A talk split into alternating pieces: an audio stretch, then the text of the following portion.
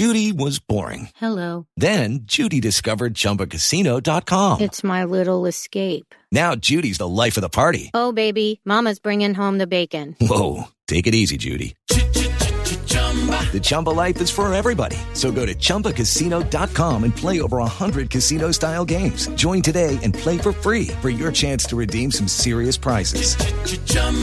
ChumbaCasino.com. No purchase necessary. Void where prohibited by law. 18 plus terms and conditions apply. See website for details. Lucky Land Casino asking people what's the weirdest place you've gotten lucky? Lucky? In line at the deli, I guess? Aha, in my dentist's office.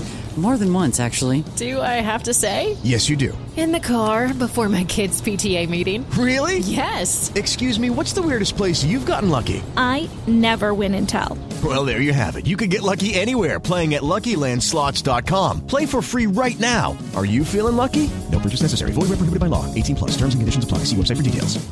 Hello, I'm Scott Soshnick. And I'm Eben Novy Williams, and this is the Serena Says Goodbye Sports Business Podcast, the Sporticast.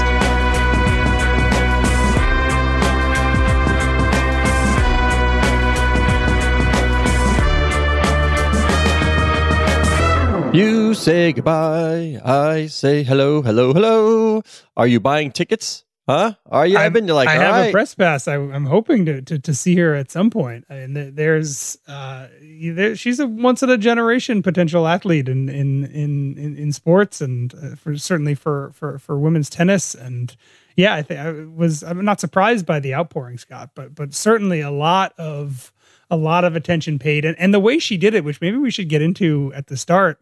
Uh, she she she wrote her own Vogue story about the decision. Talked a lot about kind of the, the the the, gender inequalities, about family raising. She wants to do more time on the business side. She wants to spend more time with her family and grow her family. I thought it was a really savvy uh, and, and really nuanced way of announcing that the U.S. Open was going to be Serena's last professional women's tennis event. Yeah, I like the rollout where little by little you saw people start to catch on to the Vogue story. Then, then the news story of Serena saying goodbye to tennis was coming. I'm interested from like the public relations standpoint how they decided, yeah, to go about and and roll this out. And I thought it was I thought it was good in that it in an outlet and in a manner which focuses on her future.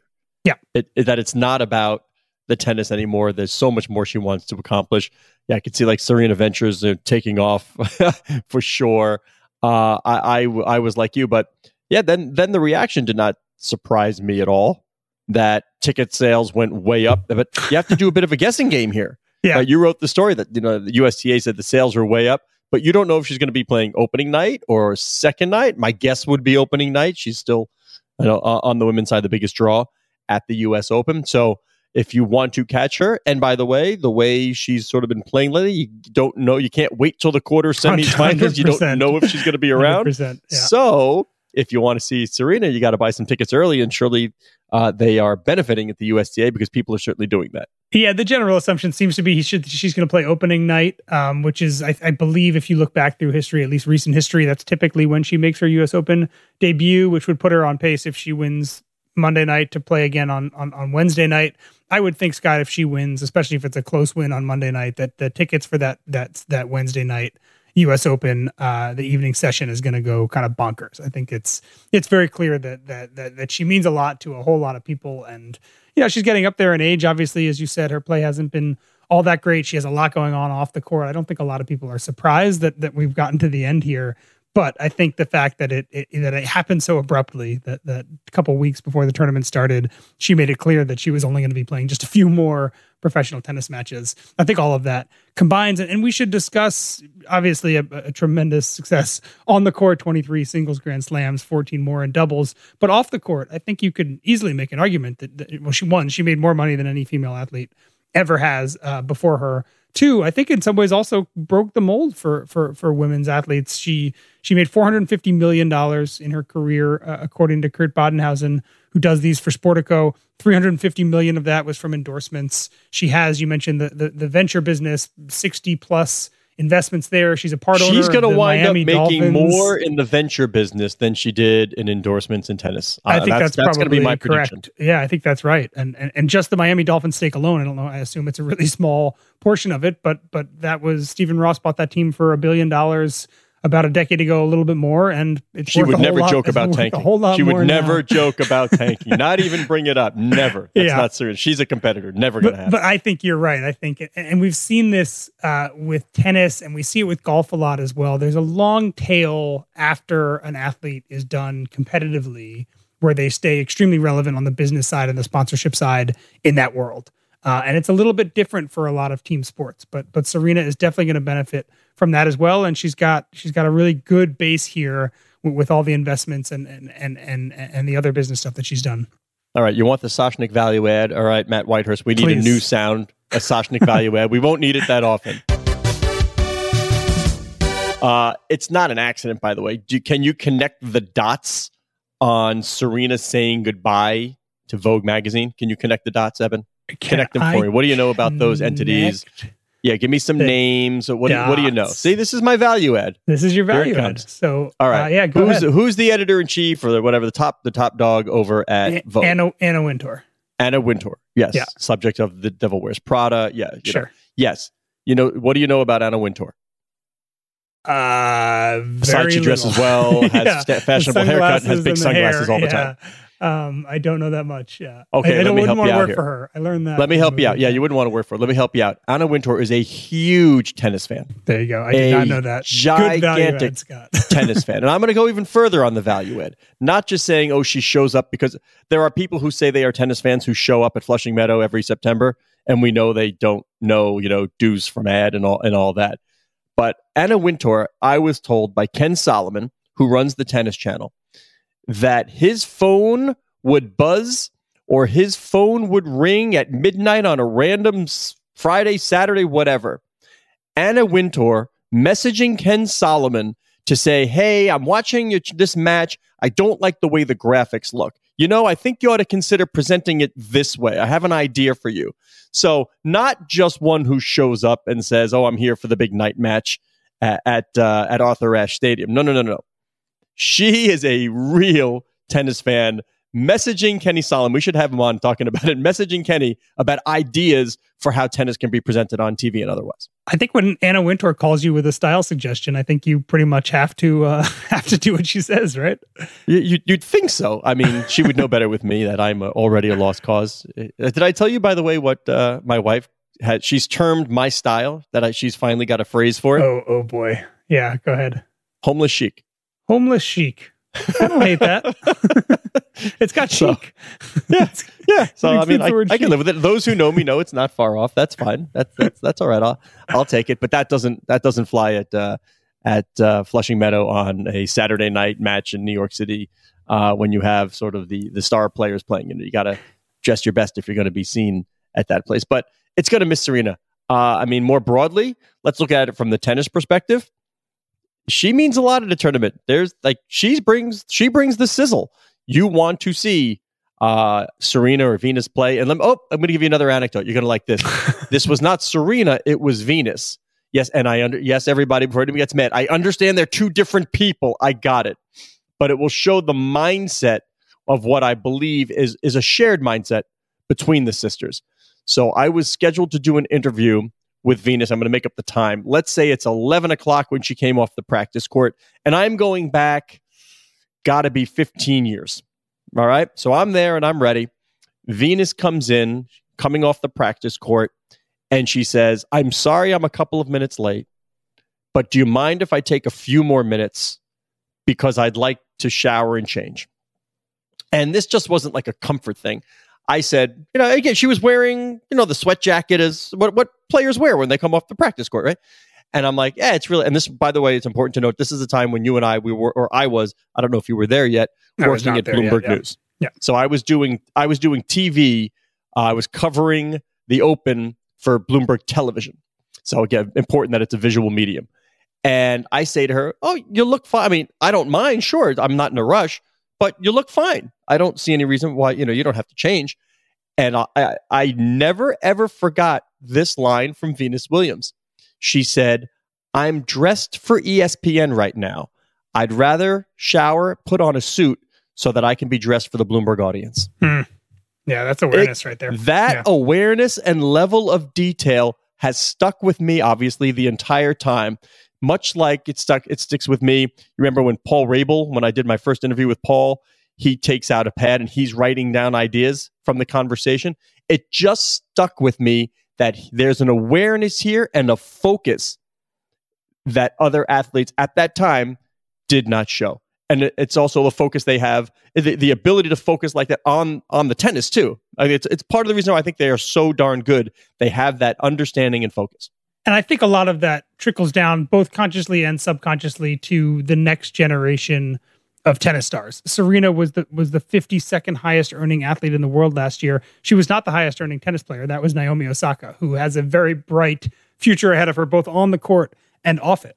And Serena partly because of Serena Williams. Exactly, largely because of partly because of Serena Williams. And, and Serena very much broke uh, what was a very staid and old model of advertising and, and sponsorship within tennis where for a long time it was just the the most beautiful conventional white blonde women who uh, were able to make the most money uh, in in the tennis world from a sponsorship standpoint, not on the court but off it. Um, and she obviously broke down that mold as well. And there's a whole lot of women, and, and Naomi Osaka is one of them. Emma Raducanu, uh, the young uh, British tennis player, who, uh, if you ask Kurt, is another one of these women who he expects to make kind of massive rises in the next few years on the highest paid athlete charts. Uh, there, there's a whole lot of Serena's legacy that will be a better business environment for a lot of the next generation of tennis stars who are chasing her both on the court and off it. You up for a Twitter poll off of this podcast, Eben? Sure, let's do it. I, I would venture to say my value add on Anna Wintour and Ken Solomon phone calls or text messages coupled with my anecdote of Venus coming out and wanting to change, could have been my strongest back to back points in the history of you and I doing podcasts. I, I, like it. Yeah, I, am not going to disagree with that. we still have 15 minutes left of show. I'm glad that you've, you've as long as I've had, I, have I've had a strong right moment. I'm very happy with my strong moment.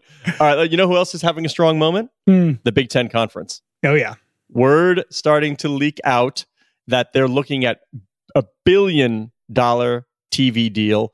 Uh, leaving ESPN for the first time in however many years, I don't think that's the big deal. I know a lot of people focused on that. That ESPN said, "All right, you know, there was a limit, and we don't, we're not going to do it." Um, and the fact that it's probably going to wind up being NBC, CBS. I'm fascinated by sort of this college pro triple header thing in Notre Dame, and I'm fascinated by that. But the money in itself, here we go. I mean this this is why USC and UCLA have bolted the Pac 12 and went to the Big Ten. They all knew this was coming. They knew this payday was there. And now you're you've got what the NFL, the AFC, the NFC, and the Big Ten, right? in the SEC. You've got you've got those are those are your power conferences. That's right, and, and, there's so many ways that we can take this discussion, Scott. But but let's start there. With with we have two or are on the road to in a couple years going to have two dominant power conferences in college sports, and they're taking two very different media approaches.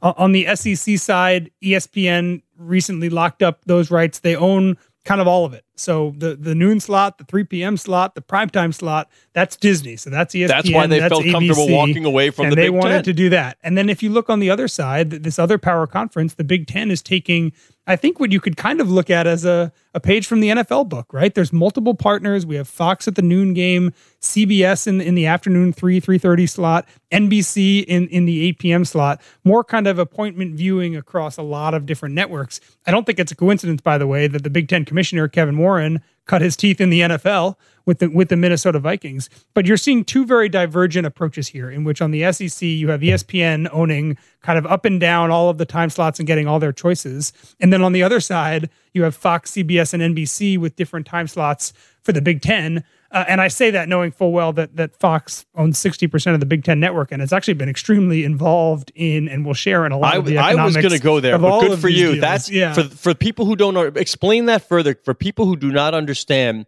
the uncomfortable situation that was facing ESPN, NBC, all these other networks negotiating this Big Ten deal, in that they were in essence showing themselves to Fox, a competitor. Absolutely. Yeah. Go, go explain a little bit more why that is. I know inside industry people know, but I don't think people generally understand who was running the negotiations for the Big Ten. Yeah, so so in the past decade, as all these conferences have rushed to, to create their own networks, they they largely did so partnering with big media companies, and, and for the Big Ten, it was Fox. So the Big Ten network, I think, I think it's sixty percent, which Fox owns. Yep. Um, and as a result of that, I, it sounds like, and Anthony Crupi, our colleague, wrote about this in, in a story he did this week. It sounds like Fox was actually very involved in in a lot of the negotiations for these other time slots, including the the, the three thirty or three o'clock. All right, uh, let me jump in. They weren't very involved. They drove the bus. Yeah, they a, they they led the negotiations he has a rival executive quoted in the story saying it was quote, quote unquote truly bizarre to see Fox uh, this involved. So in some ways, when, when you see Fox at the noon time slot, you know they're they're negotiating with themselves in some ways for that, and then NBC and CBS with the other kind of big packages, also economics that that Fox is going to share in. Uh, and, and, then again, as I mentioned, CBS or I mentioned the SEC and, and ESPN. SEC network, the partner on that one is ESPN. So it's a much cleaner set on the other side of the ledger there down south with the SEC, where ESPN is essentially just kind of doing it within its own ecosystem. Whereas here in the Big Ten, yeah, Fox is, is at the negotiating table, it sounds like, with some of these other rival networks, talking to them about how much they're going to pay for, for a slice of these rights. The professionalism of college sports continues. And look at, we have Greg Schiano at Rutgers saying, I need much more NIL money if I'm going to keep my best players, right? I need more NIL money. Yeah. And then uh, along that that vein, we hear SMU, the new Pony Express. They're creating. How much are they giving their players? Like thirty something thousand bucks. Yeah, I think it depends on the sport, but something. Like okay, that, yeah. in, in, in one, right? Yeah. Like, yeah. Do you know the Pony Express reference? By the I way, I do. Yeah, you, of course. Okay. Yeah, I'm very okay. aware. Yeah. I don't know if you knew like the whole, you know, uh, Craig James and things. Okay. Um, and now story today. What was in the LA Times, I believe, about USC putting together a collective, and like people used to joke that USC was a pro franchise anyway. But what what are the changes? But as we inch toward, are these college athletes professionals? Are they employees in essence? And that's a Mike McCann topic, I know, and it's been brought up before, and we had different opinion from the NLRB. But man, there's a sea change coming. There's so much money coming in to not only the conferences and the universities, but now making its way to the players from various sources. That it just seems to be getting harder and harder. I know they're not paying. I know it's not payment from the schools to the players. I get that, but it it just seems as if more and more they are taking an employer employee relationship. Yeah, and some of these collectives, Scott, the ones that are not affiliated with schools at all, are, are being almost nakedly brazen about it, right? They, they, are yeah. saying this is essentially daring the NCAA to stop yeah. us. Come yeah, on. The, the, deliverables are very minor. Show up at this, you know, two two of these charity events, do do this thing of community service once a year. The deliverables are very minor for what they're essentially considering salary for for for playing on a specific team. One thing you mentioned, Scott, that I do want to go back to, you mentioned Notre Dame in there as, as we talk about these about these big TV packages. I think it's hard not to think of Notre Dame as a massive winner from from all of this. Yeah. The decision by Notre Dame not to officially join or formally join a conference, they are uh, they they can swing a lot of power in college sports any point in the next decade if they want to by joining a conference, but also financially the look at the CBS the, the, the, afternoon Big Ten window that CBS just bought three hundred and fifty million dollars right for for one game a week in that time slot. The, the talk was that by Notre the way Dame, that, that's up from like 50 million like they, the deal of the century look at the escalation from, right. from the sec sure but but so that's that's one game a week uh 350 million dollars Notre Dame, which plays one game a week through its NBC deal, essentially, the, the, talk was that Notre Dame needed $75 million to keep its independence. I think if Notre Dame looks at the, the afternoon window that, that CBS is paying the Big Ten for and sees it at $350 million, you have to assume that Notre Dame thinks its rights alone are worth probably not that much, but pretty darn close to that much. I, I think the idea of 75 million as being kind of this target number for Notre Dame, I think you have to double that or even triple it if you're thinking now more broadly, just by looking at these new numbers from the Big Ten, I think Notre Dame is in a really good position now to kind of choose its own destiny, stay independent if it wants, and command a lot more money from NBC or, or whoever it is. Or if they want to join either of these conferences, or Scott, if it's the ACC, which they've been doing a lot of work with, you know, they have a, the, the potential to to change the, the future of the ACC as well. There's a whole lot in here for Notre Dame being one of the most powerful, if not the most powerful brand in college sports, that it can sit and kind of choose its spots moving forward. Check your cell phone, Novy Williams. I believe right now Jack Swarbrick just sent you the kiss emoji. yeah, exactly. You know, yeah, I, th- I think I'll that's the one that comes. uh, account it's the kiss emoji fo- followed by the big pound fist thing. He's going, yeah. Th- thanks for negotiating for us. But you, are right. I, even if they join a conference, And you know, we we've seen this from big schools before that think they deserve a larger piece of the pie from conferences. Any discussion, my guess would be, of Notre Dame going into name the conference, it doesn't matter, isn't going to be, oh, let's just share everything equally. Hmm. you know, yeah, we want our fair share. We want something on top and then some and then some and then we'll we'll figure out some metrics where maybe we'll get some more and, and leave some crumbs for everybody else. Yeah, and then, th- but uh, that's the big kahuna right there. And on the other end of the spectrum, a potential kind of loser in all this, the NCAA. The, you mentioned uh, it's going to be over a billion dollars, almost definitely, for what the what the Big Ten is going to pull in annually from its media rights. That's essentially what the NCAA gets, largely entirely for the men's basketball tournament.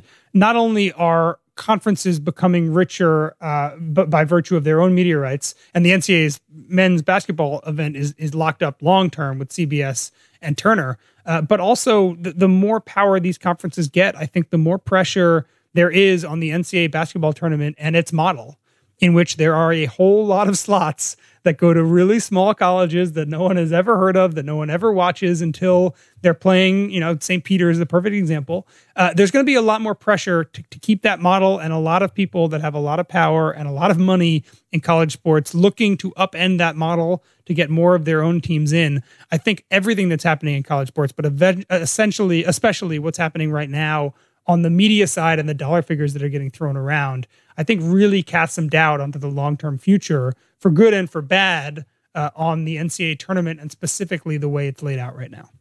All right. I, I'm sitting here fiddling with my phone because I'm trying to be cute and like be able to do my own sound effect, right?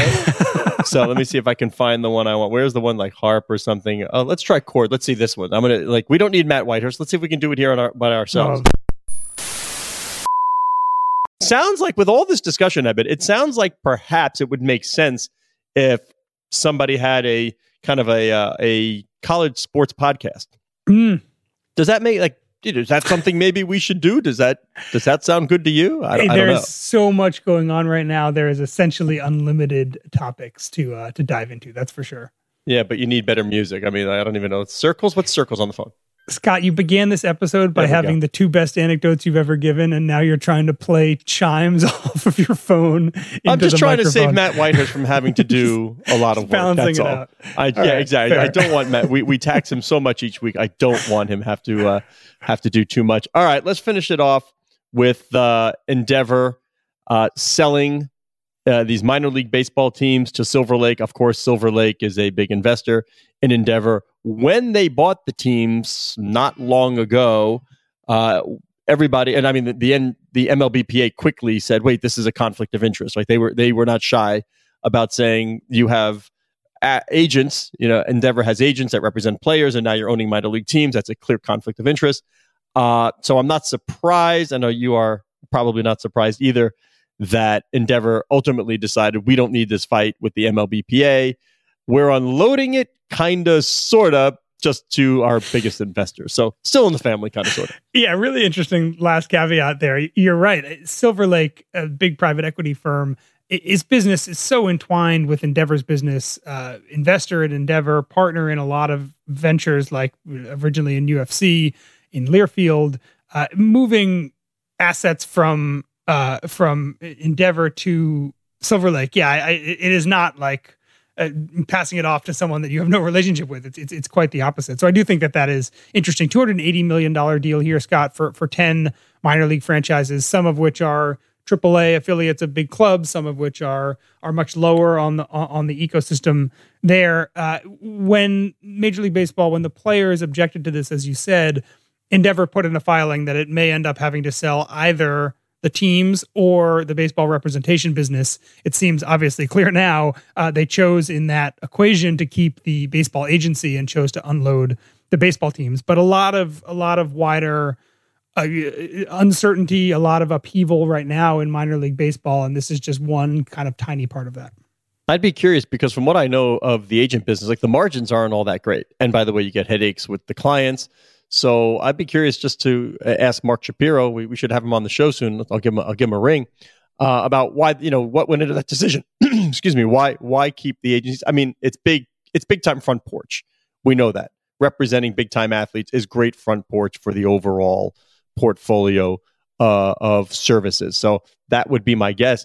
But I mean, minor league baseball, good business. You get the right ones, you know, pretty good cash flow, and they can be very good businesses. So I'm, I'm curious what, what went into that decision. Yeah, and we don't know, uh, and this this could very well be the thing that made went to the decision. We don't know how much Endeavor paid for these franchises, so it could have just been the, the offer. We know we got, some, the, yeah. We don't know deals. more, but we know some of them. Yeah, right? it was forty-seven million for the three Braves franchises. Um, so if they paid if they paid two hundred million dollars for it, and suddenly they were offered two eighty, maybe that maybe that makes the decision uh, really easy. But but they could very well be that they shopped both around and decided that from what the market was going to bear for both these items that that it made more sense to unload the baseball ones. But but yeah, it's certainly a curious and interesting one.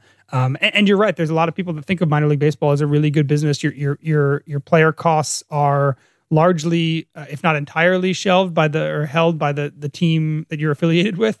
So in some ways, you're not on the hook for for what for most sports franchises is the biggest is, is yeah, the for biggest the twelve hundred bucks a year they might earn.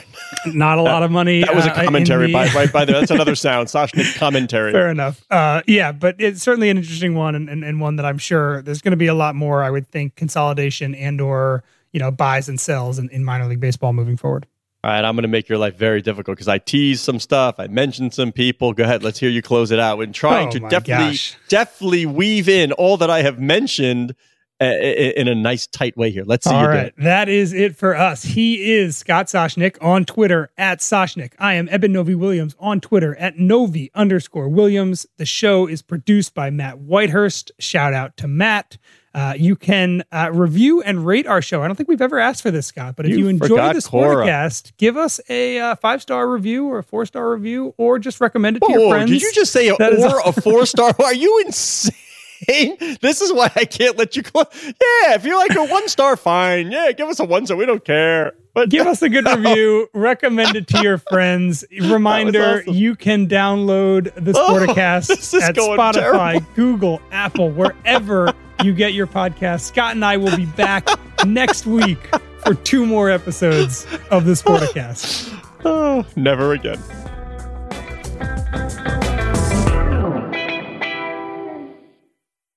Hello, it is Ryan, and we could all use an extra bright spot in our day, couldn't we? Just to make up for things like sitting in traffic, doing the dishes, counting your steps, you know, all the mundane stuff. That is why I'm such a big fan of Chumba Casino. Chumba Casino has all your favorite social casino style games that you can play for free anytime, anywhere with daily bonuses. That should brighten your day a little. Actually, a lot. So sign up now at chumbacasino.com. That's chumbacasino.com. No purchase necessary. Group. Void were prohibited by law. See terms and conditions. 18 plus.